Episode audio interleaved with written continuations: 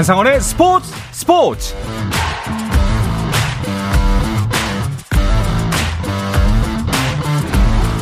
스포츠가 있는 저녁 어떠신가요? 아나운서 한상원입니다. 오늘 하루 이슈들을 살펴보는 스포츠 타임라인으로 출발합니다.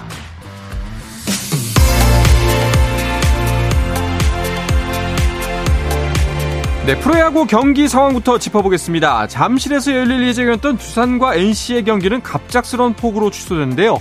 현재 4경기만 열리고 있습니다. 자, 먼저 5연승으로 2위 SSG와의 승차를 없앤 3위 KT. 주말 3연전에서는 한화를 만났습니다. 한화 선발 문동주를 상대로 연승을 이어가고 2위까지 오를 수 있을까요? 난타전이 펼쳐지고 있는 경기. 한 점씩 주고받던 두 팀 먼저 승부의 균형을 깨뜨린 건 KT의 오윤석입니다. 투런 홈런으로 앞서가던 KT. 하지만 요즘 최고의 타격감을 자랑하는 노시환이 역전 적시타. 그리고 최은성이 석점 홈런까지 쏘아 올리며 경기를 크게 뒤집는 한화입니다. 6회 초 현재 한화가 8대 4로 앞서고 있습니다. 여차하면 3위로 밀려날 수도 있는 SSG는 이 시점에서 선두 LG를 상대하게 됐습니다. 선발 메카티의 어깨가 무거운데요. 최근 답답했던 SSG의 타선 오늘은 4번 타자 최주환이 시원한 석점 홈런으로 폼을 열었습니다. 한 점 더하면서 7회 초 현재 SSG가 4대 0으로 리드하고 있습니다. 롯데의 연승 행진도 눈길을 모으고 있죠. 6위에 자리한 롯데 반지가 선발 투수로 나선 가운데 키움전에서 5연승을 노리고 있습니다. 상승세의 롯데 안치용이 성재 투런 홈런을 날립니다. 하지만 이어 4회 전병우의 적시타로 한 점 추격하는 키움, 5회 다시 한 점 추격하면서 6회 초 현재 2대2 동점입니다. 6위 롯데 반게임 차로 쫓기는 5위 기아 삼성을 상대합니다. 기아의 윤영철을 상대로 솔로포를 터뜨리는 삼성의 구자우. 이어서 주자 1루 찬스에 피렐라가 적시타로 한 점 더 추가합니다. 5회 석점을 더 추가하면서 5회 말 현재 5대 0으로 앞서고 있습니다. 골프 여제 박인비가 내년에 진행될 국제올림픽위원회 선수위원 선출 투표에 나설 한국 후보로 확정됐습니다. 대한체육회는 체육회 선수위원회 의결, 의결과 이기흥 대한체육회장의 결재를 거쳐 IOC 선수위원 선출 투표에 출마할 국내 후보자로 박인비를 최종 결정했다고 밝혔습니다. 메이저리그 샌디에고의 김하성이 애리조나전에서 무안타에 그친 가운데 팀도 1대3으로 패했습니다. 덴마크 미트윌란의 조규성이 유럽 클럽 대항전 첫 득점에 성공했습니다. 키프로스 오모니아와의 유로파 컨퍼런스 리그 3차 예선 2차전에 선발로 나선 조규성은 전반 27분 페널티킥 선제골을 터뜨리며 팀의 5대1 대승에 기여했습니다. 이로써 플레이오프에 진출한 미트윌란은 폴란드의 레기아 바르샤와 플레이오프를 치러 본선 조별리그 진출에 도전합니다.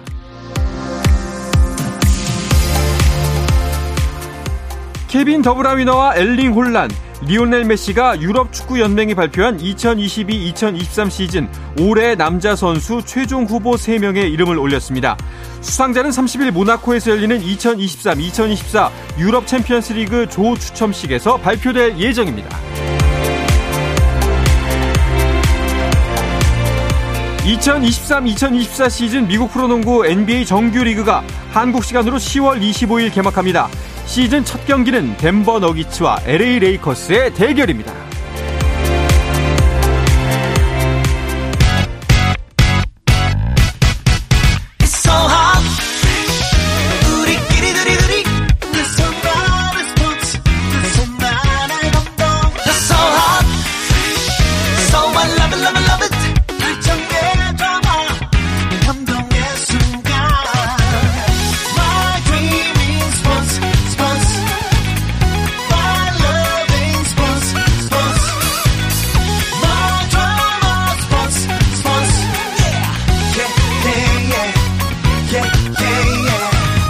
스포츠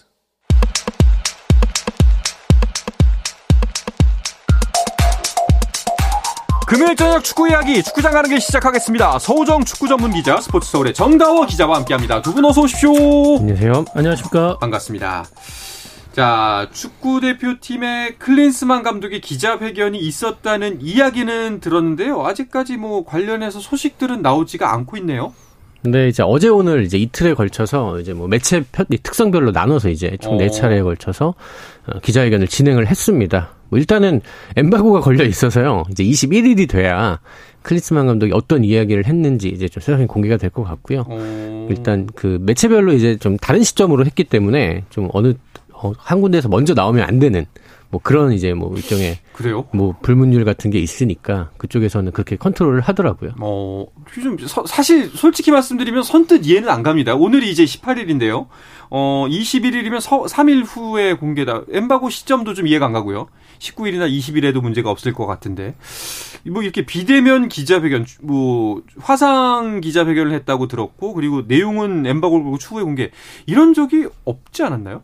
네, 뭐 비대면으로 기자회견을 하는 것은 저희가 이제 코로나 시대에 네. 좀 익숙했던 그런 장면이었는데 그거는 사실은 방역 차원에서 음. 서로가 안전을 위해서 했던 방식이고 지금은 뭐 포스트 코로나 시대고 단지 조건은 하나였어요. 크리스만 감독이 한국에 없기 때문에 지금 비대면 기자회견을 하고 있는 음. 거거든요. 뭐 내용적인 측면을 엠바고를 건 거는 아무래도 뭐 다양한 매체들을 카테고리에 나눠 가지고 따로 하다 보니까는 이게 뭐 중구난방으로 나올 수 있다 이런 이런 부분을 협회가 좀 판단한 것 같지만은 말씀해 주신 대로 전반적으로 이전에 스포츠에서는 볼 수 없었던 모습입니다. 그러니까요. 그좀 시점도 조금 이해가 안 갑니다. 그래서 아직은 뭐 사실은 뭐 직업 윤리상 자세한 말씀은 해주실 수는 없겠지만 어떤 내용들이 나왔는지만 대충 윤곽만 말씀해 주실 수 있나요? 일단 제가 어제 예. 화상 기자회견에 들어갔습니다. 예. 그래서 줌 미팅을 했는데 뭐 예고편이라고 할 거는 크게 없는 것 같습니다. 뭐 음. 뭐 크게 뭐 달라진 내용이라든가 그전 입장에서 뭐 변화가 있다던가 네. 뭐 그런 건 아니어서 뭐 축구 팬 여러분이 보시기에 뭐 놀랄 만한 음. 혹은 뭐 오, 의외인데라고 할 만한 내용은 없는 것 같습니다. 그렇다면 뭐 기존의 기자회견 리뷰에서 보시면 이번 기자회견을 알 수 있겠다 뭐 이런 정도로 정리할 수 있을 것 같은데 사실 지금 좀 여론이 안 좋습니다. 그리고 뭐 좋을 만한 상황도 아니고요. 뭐 괜히 어, 억지로 얹은 어게 아니라 어, 그런 상황에서 이런 그 안 좋은 여론을 의식해서 이번 기자회견을 연 것 아니겠느냐라는 분석이 많이 나왔는데 막상 또 뚜껑을 열어보면 또 어떻게 별로 특별할 것도 없는 것 같다는 좀 네. 불안감이 스쳐오네요. 뭐 타이밍상으로는 그런데 일단 축구협회는 이 일을 이제 지난달부터 언론사들에게 공지하고 준비해 왔던 부분이고요. 어... 뭐 얘기해 주신 대로 재택근무 원격 업무 이런 부분이 지금 많이 문제가 되고 있는 거는 사실입니다. 거기다가 지금 뭐 대표팀 업무를 어떻게 하고 있는지는 공개되지 않고 있는 상황에서 클린스만 감독이 대중에게 공개되는 그런 일들이 뭐 미국 스포츠 전문 채널 ESPN에서 네. 네. 뭐 토트넘과 브렌트포드 경기에 대한 뭐 평가를 내리는 평론을 한다던가 그리고 최근에 미국 MLS로 온 인터 마이애미의 리오넬 메시 선수에 대한 그런 평가들 음. 물론 뭐 토트넘이라든가 바이에른 뮌헨에는 한국 선수인 손흥민 선수, 김민재 선수가 있기 때문에 업무 연관성이 있다고는 할 수 있지만은 뭐 대표팀 감독으로서 지금 일을 하고 있는데 메시에 대한 평론을 그것도 미국 방송에서 하는 게 어떻게 보면 먼저 노출되고 있다. 음. 이거는 사실 저희 입장에서 볼 때는 좀 고개가 갸웃거려지는 장면입니다. 그렇습니다. 뭐 약간 그 뭐 이제 개인적 의견입니다라는 전제를 두고서 말씀드리면은 어, 셀럽 생활을 그냥 계속 이어가시는 것 같고, 그리고 한국 대표팀 감독이라는 직함도 본인의 셀럽 커리어 중에 하나가 아닌가 싶을 정도로 좀 이게 선뜻 이해가지가 않는 행보를 많이 보이고 있어요.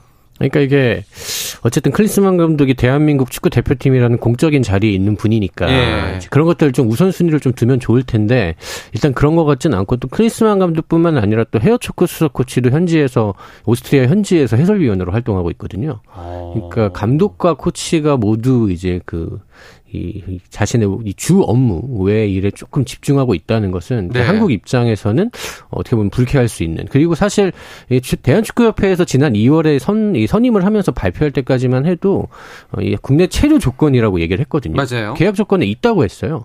그럼 이런 상황이라면 뭐 심하게 말하면 계약 위반이다 음. 이렇게 말할 수 있을 정도로 지금 너무 외유가 잦은 게 사실입니다. 그렇습니다. 이제 곧 다음 달입니다. 이제 이번 달도 이미 절반 이상이 지나갔고 9월에 A매치 일정이 있는데도 너무 이거 손 놓고 있는 거 아닌가 하는 걱정이 듭니다. 아마도 다음 달에 있을 A매치 축구 팬들의 입장에서 본다면은 이건 모의고사나 뭐, 뭐 이제 시험이 아니라 재판정이라고 봐도 될 정도의 무대가 될 텐데 조금 더 무게감을 느껴야 되는 거 아닌가요?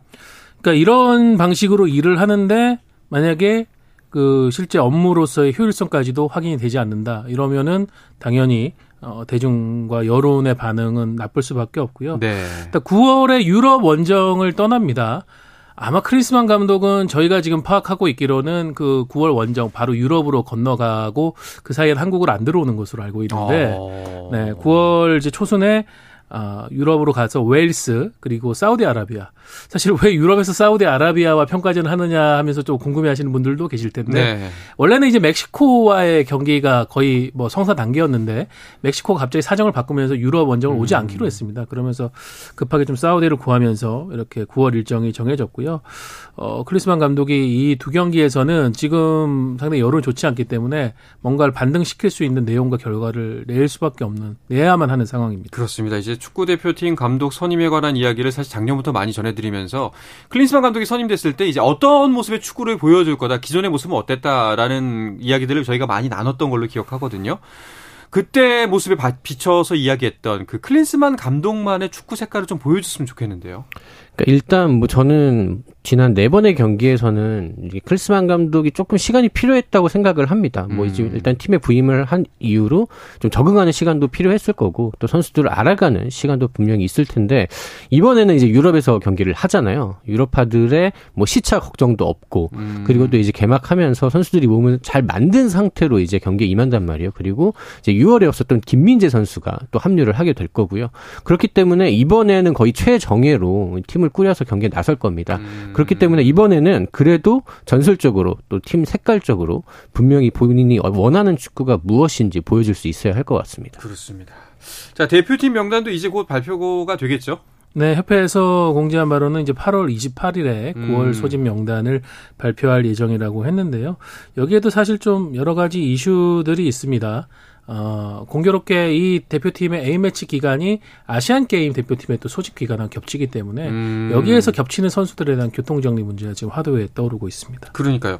이 중에서 가장 이제 좀 촉각을 곤두세우고 많은 사람들이 관심을 보이는 문제 이강인 선수 문제인데요. 뭐 어떻게 될지 좀 이야기가 나오는 게 있나요?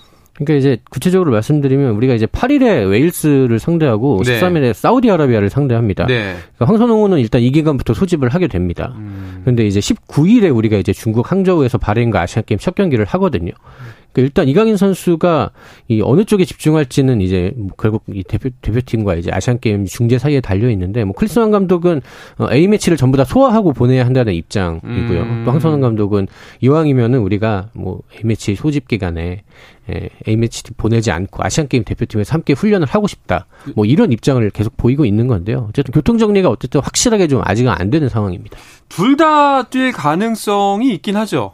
지금 상황이라면 그럴 수밖에 없을 것 같습니다.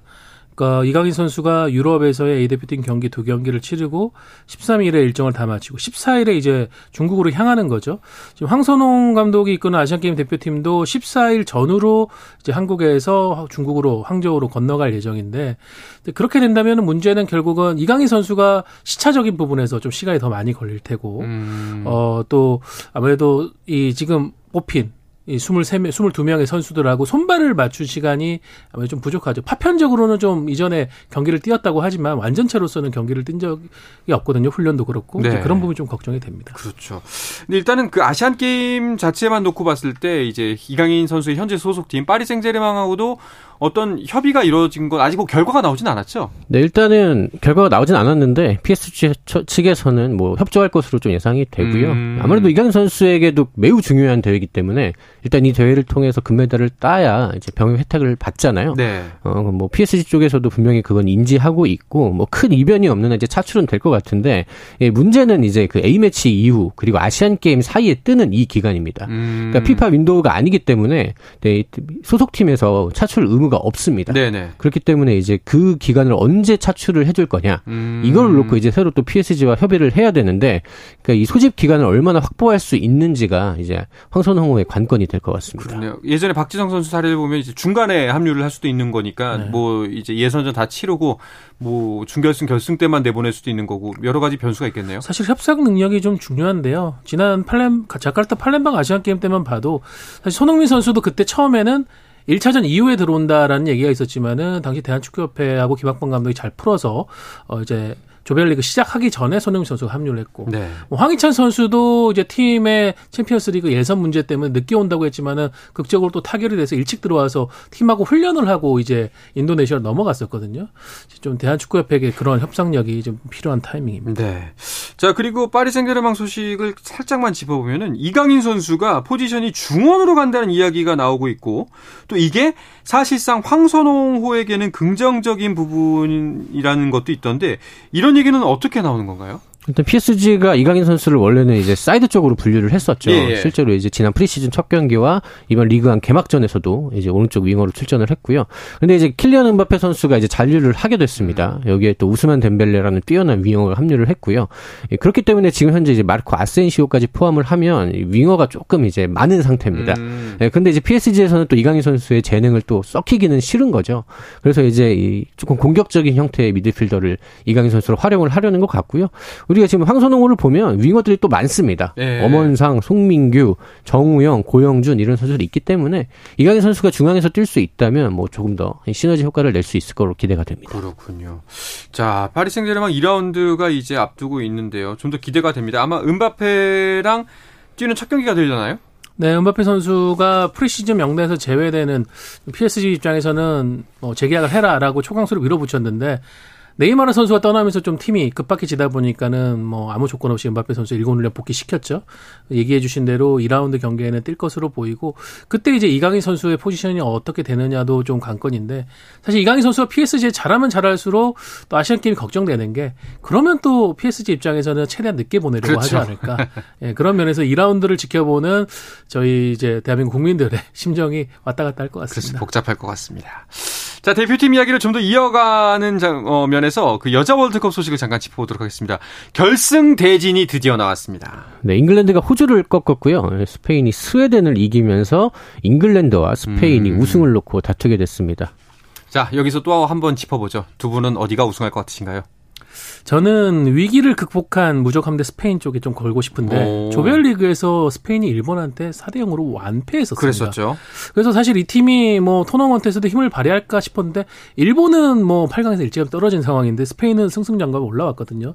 이렇게 좀 극복을 한 팀이 음. 결국은 힘을 좀 내는 것 같더라고요. 그래서 저는 스페인 쪽에 기대를 걸어보겠습니다. 정다호 기자는요. 저는 잉글랜드를 어... 생각하고. 근데 제가 한 2주 전인가 나왔을 때 제가 스페인과 잉글랜드가 우승 후보가 될 것 같다고 얘기를 어... 했던 했었거든요. 그렇군요. 네, 근데 두 팀이 확실히 자국 리그가 어... 워낙 강한 팀들이라 굉장히 수준이 높고 저는 잉글랜드가 최근 최근의 경기력만 봤을 때는 가장 우수하지 않나.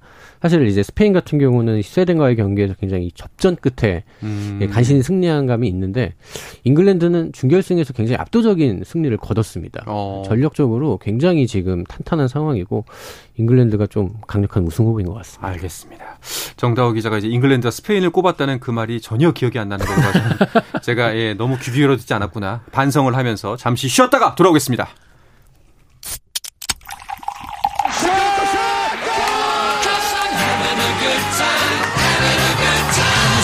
치열한 하루를 보낸 당신과 함께 마시는 짜릿한 스포츠 한 모금.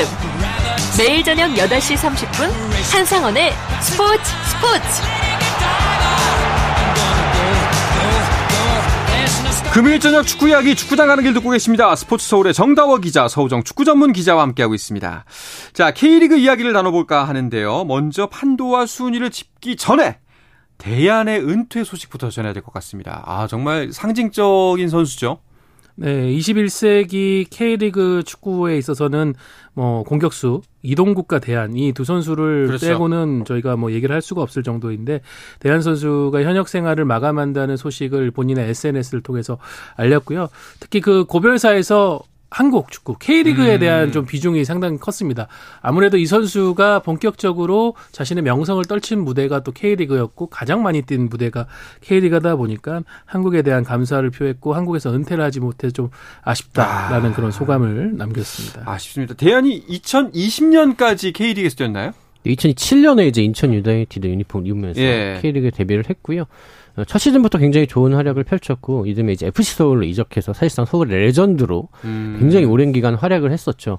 그리고 중간에 이제 2018년에 이제 라이벌 팀인 수원 삼성으로 이적을 해서 음. 굉장히 큰 이슈를 낳았던 선수이기도 하고 뭐 데얀 선수 하면 사실 이제 뭐 어, 외국인 선수가 아니더라도 어, K리그 전체를 봤을 때도 굉장히 레전드라고 꼽힐 만한 선수고 그렇기 때문에 이제 데얀 선수를 사랑했던 특히 FC 서울 팬들이 굉장히 많았는데요. 또 굉장히 다양한 팀에서 또 서울과 수원 또 대구까지 음. 여러 팀에서 뛰면서 K리그에 많은 발자국을 남긴 선수라고 볼 수 있겠습니다. 맞습니다. 앞서도 말씀하셨지만 정말 골하면 대안이었던 시절이 있었잖아요. 네, K리그에서 득점왕을 3연속 음. 네, 차지했던 대단한 선수였었고 어, 총 380경기에 나서 가지고 198골 넣었습니다. 198골을 228골에 이동국 선수에 이은 K리그 개인 통산 득점 2위에 해당이 되는데요. 뭐 외국인 선수로서는 압도적인 1위를 달리고 있고 어 뭐 이동국 선수에게 K리그 기록은 또 밀렸지만은 데얀 선수가 2021년에 홍콩에 있는 킷치로 이동을 하면서 AFC 챔피언스 리그 최다 득점 기록을 또 오. 이동국 선수를 넘어섰어요. 3골 또 앞서 있거든요. 그러면서 이 두 선수의 라이벌 의식이 뭐 K리그, AFC 챔피언스 리그 계속 이어졌습니다. 네. 자, 그리고 또 한 가지 판도와 현재 순위 짚기 전에 이 부분 걱정하시는 분들 참 많았습니다. 서울 월드컵 경기장 이제 지난주 어 잼버리의 마지막 행사로 경기장을 내주면서 뭐 그거야 이제 도움이 얼마든지 드릴 수 있지만 사실 잔디 걱정하는 분들 정말 많았거든요. 현재 어떤 상황인가요? 일단은 이 잔디 문제 걱정하시는 분들이 많았는데 사실 월드컵 경기장에서 이 콘서트 하는 경우가 좀 종종 있잖아요. 네네. 근데 사실 잔디를 좀 보호할 수 있는 방법들이 좀 있다고 하더라고요. 음. 근데 이번에는 이제 워낙 급하게 행사를 준비하다 보니까 약간 좀 막, 막무가내 식으로 준비를 하면서 잔디가 많이 훼손이 돼서 근데 이제 또 이제 워낙 이슈가 되다 보니까 문체부에서도 좀 부담을 느껴서 이제 적극 지원하겠다라는 공문도 보냈고 또 그 와중에 이제 FC 서울을 서울 FC라고 잘못 표기해서 또 약간 빈축을 사기도 했는데 네. 그래도 일단은 뭐 기대 뭐 걱정했던 것보다는 훨씬 잔디 보수는 잘 됐다고 합니다. 참만 다행입니다. 네, 다만 이제 또 이 잔디가 보식을 하고 또 뿌리가 내리고 잘 이제 이 안착해야 되는 과제가 있기 때문에 바로 이제 경기를 뛰는 것도 약간 위험할 수 있는데 또 상황에 따라서 선수들이 조금 이제 부상 걱정도 좀 해야 될 것 같습니다. 그렇군요. 일단은 예정대로 서울 경기장에서 열리는 거죠? 네, 이번 주말 이제 대구 FC와의 홈 경기가 있습니다. 네. 어, 정다우 기자가 얘기해 주신 대로 이제 보식을 하고 이제 좀 정리를 하면은 잔디가 안착을 하는데 활착을 하는데 시간이 좀 걸리는데 지금 한 닷새 만에 바로 경기를 해야 되기 때문에 그 부분이 걱정이 되고 특히 이 서울 같은 경우에는 볼 점유율을 많이 가져가고 패스를 좀 많이 구사하는 스타일 팀이기 때문에 잔디 상태가 좋을수록 유리한데 네.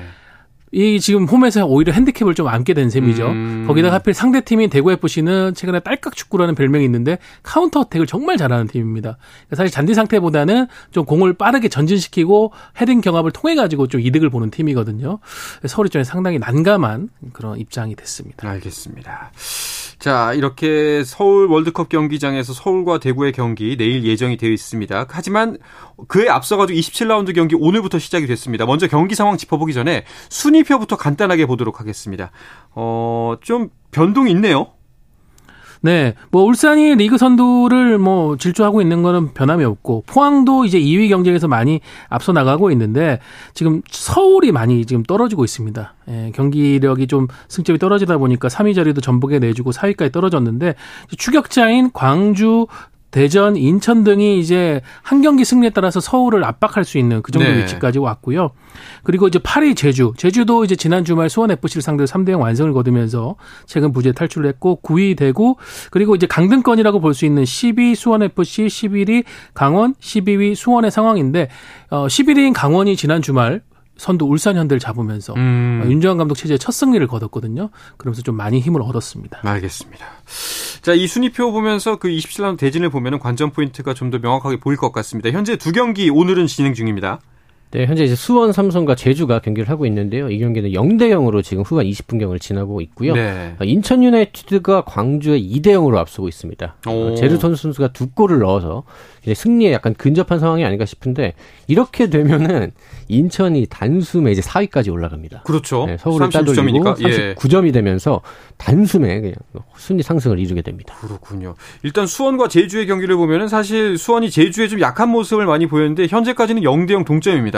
네, 일단 오늘 김병수 감독이 과감한 변화를 줬습니다. 어, 여름 이적 시 새로 영입한 웨릭 포포 선수를 아예 명단에 제외를 했고 지금 어, 뮬리치 선수도 부상으로 인해서 나오지 못한 상황에서 국내 공격수들로만 전방 공격을 짜서 제주를 상대를 했거든요. 지난 이제 26라운드에서 전북 현대와의 원정 경기 1대1 무승부를 거두면서 어느 정도 좀 팀을 다시 재정비하는 데 성공을 했었는데 지금 제주를 상대로 좀 치열한 경기를 하고 있고 제주도 어 이제 수원 FC 상대로 승리했기 때문에 오늘 좀 수원 상대 연승을 하면서 다시 파이널 A 진입을 위한 좀 목표를 노리고 있는 상황에서 지금 치열한 경기가 이어지고 있습니다. 네, 아까 말씀드렸던 대로 또 인천과 광주의 경기에선 2대 0 후반 22분이 좀 지나고 있는데 인 천이 2대 0으로 앞서고 있고 이 경기 결과대로라면은 바로 4위까지 치고 올라갈 수 있는 현재 상황입니다. 자, 그럼 토요일과 일요일 경기도 한번 살펴볼까요? 네, 토요일에는 울산에서 울산 현대와 전북 현대가 맞대결을 아... 벌입니다. 빅매치가 될 것 같고요. 네. 또 다른 빅매치가 있습니다. 강원과 수원 FC, 어. 이 강등권 팀들의 맞대결도 있습니다. 네. 어, 서울과 대구가 맞대결을 벌이고요. 20일에는 포항에서 포항 스틸러스와 대전 하나시티즌이 맞대결을 벌입니다. 네, 일단은 뭐 울산 전북 현대 더비는 진짜 많은 분들 관심을 쏟을 것 같고요. 사실 여기보다 더 치열하게 느껴지는 거는 강원과 수원 FC 멸망전입니다. 네, 어, 앞서 얘기 드렸죠. 지난 주말 강원 FC가 울산을 잡으면서 네. 이제 수원 FC의 승점차 3점으로 좁혀졌거든요.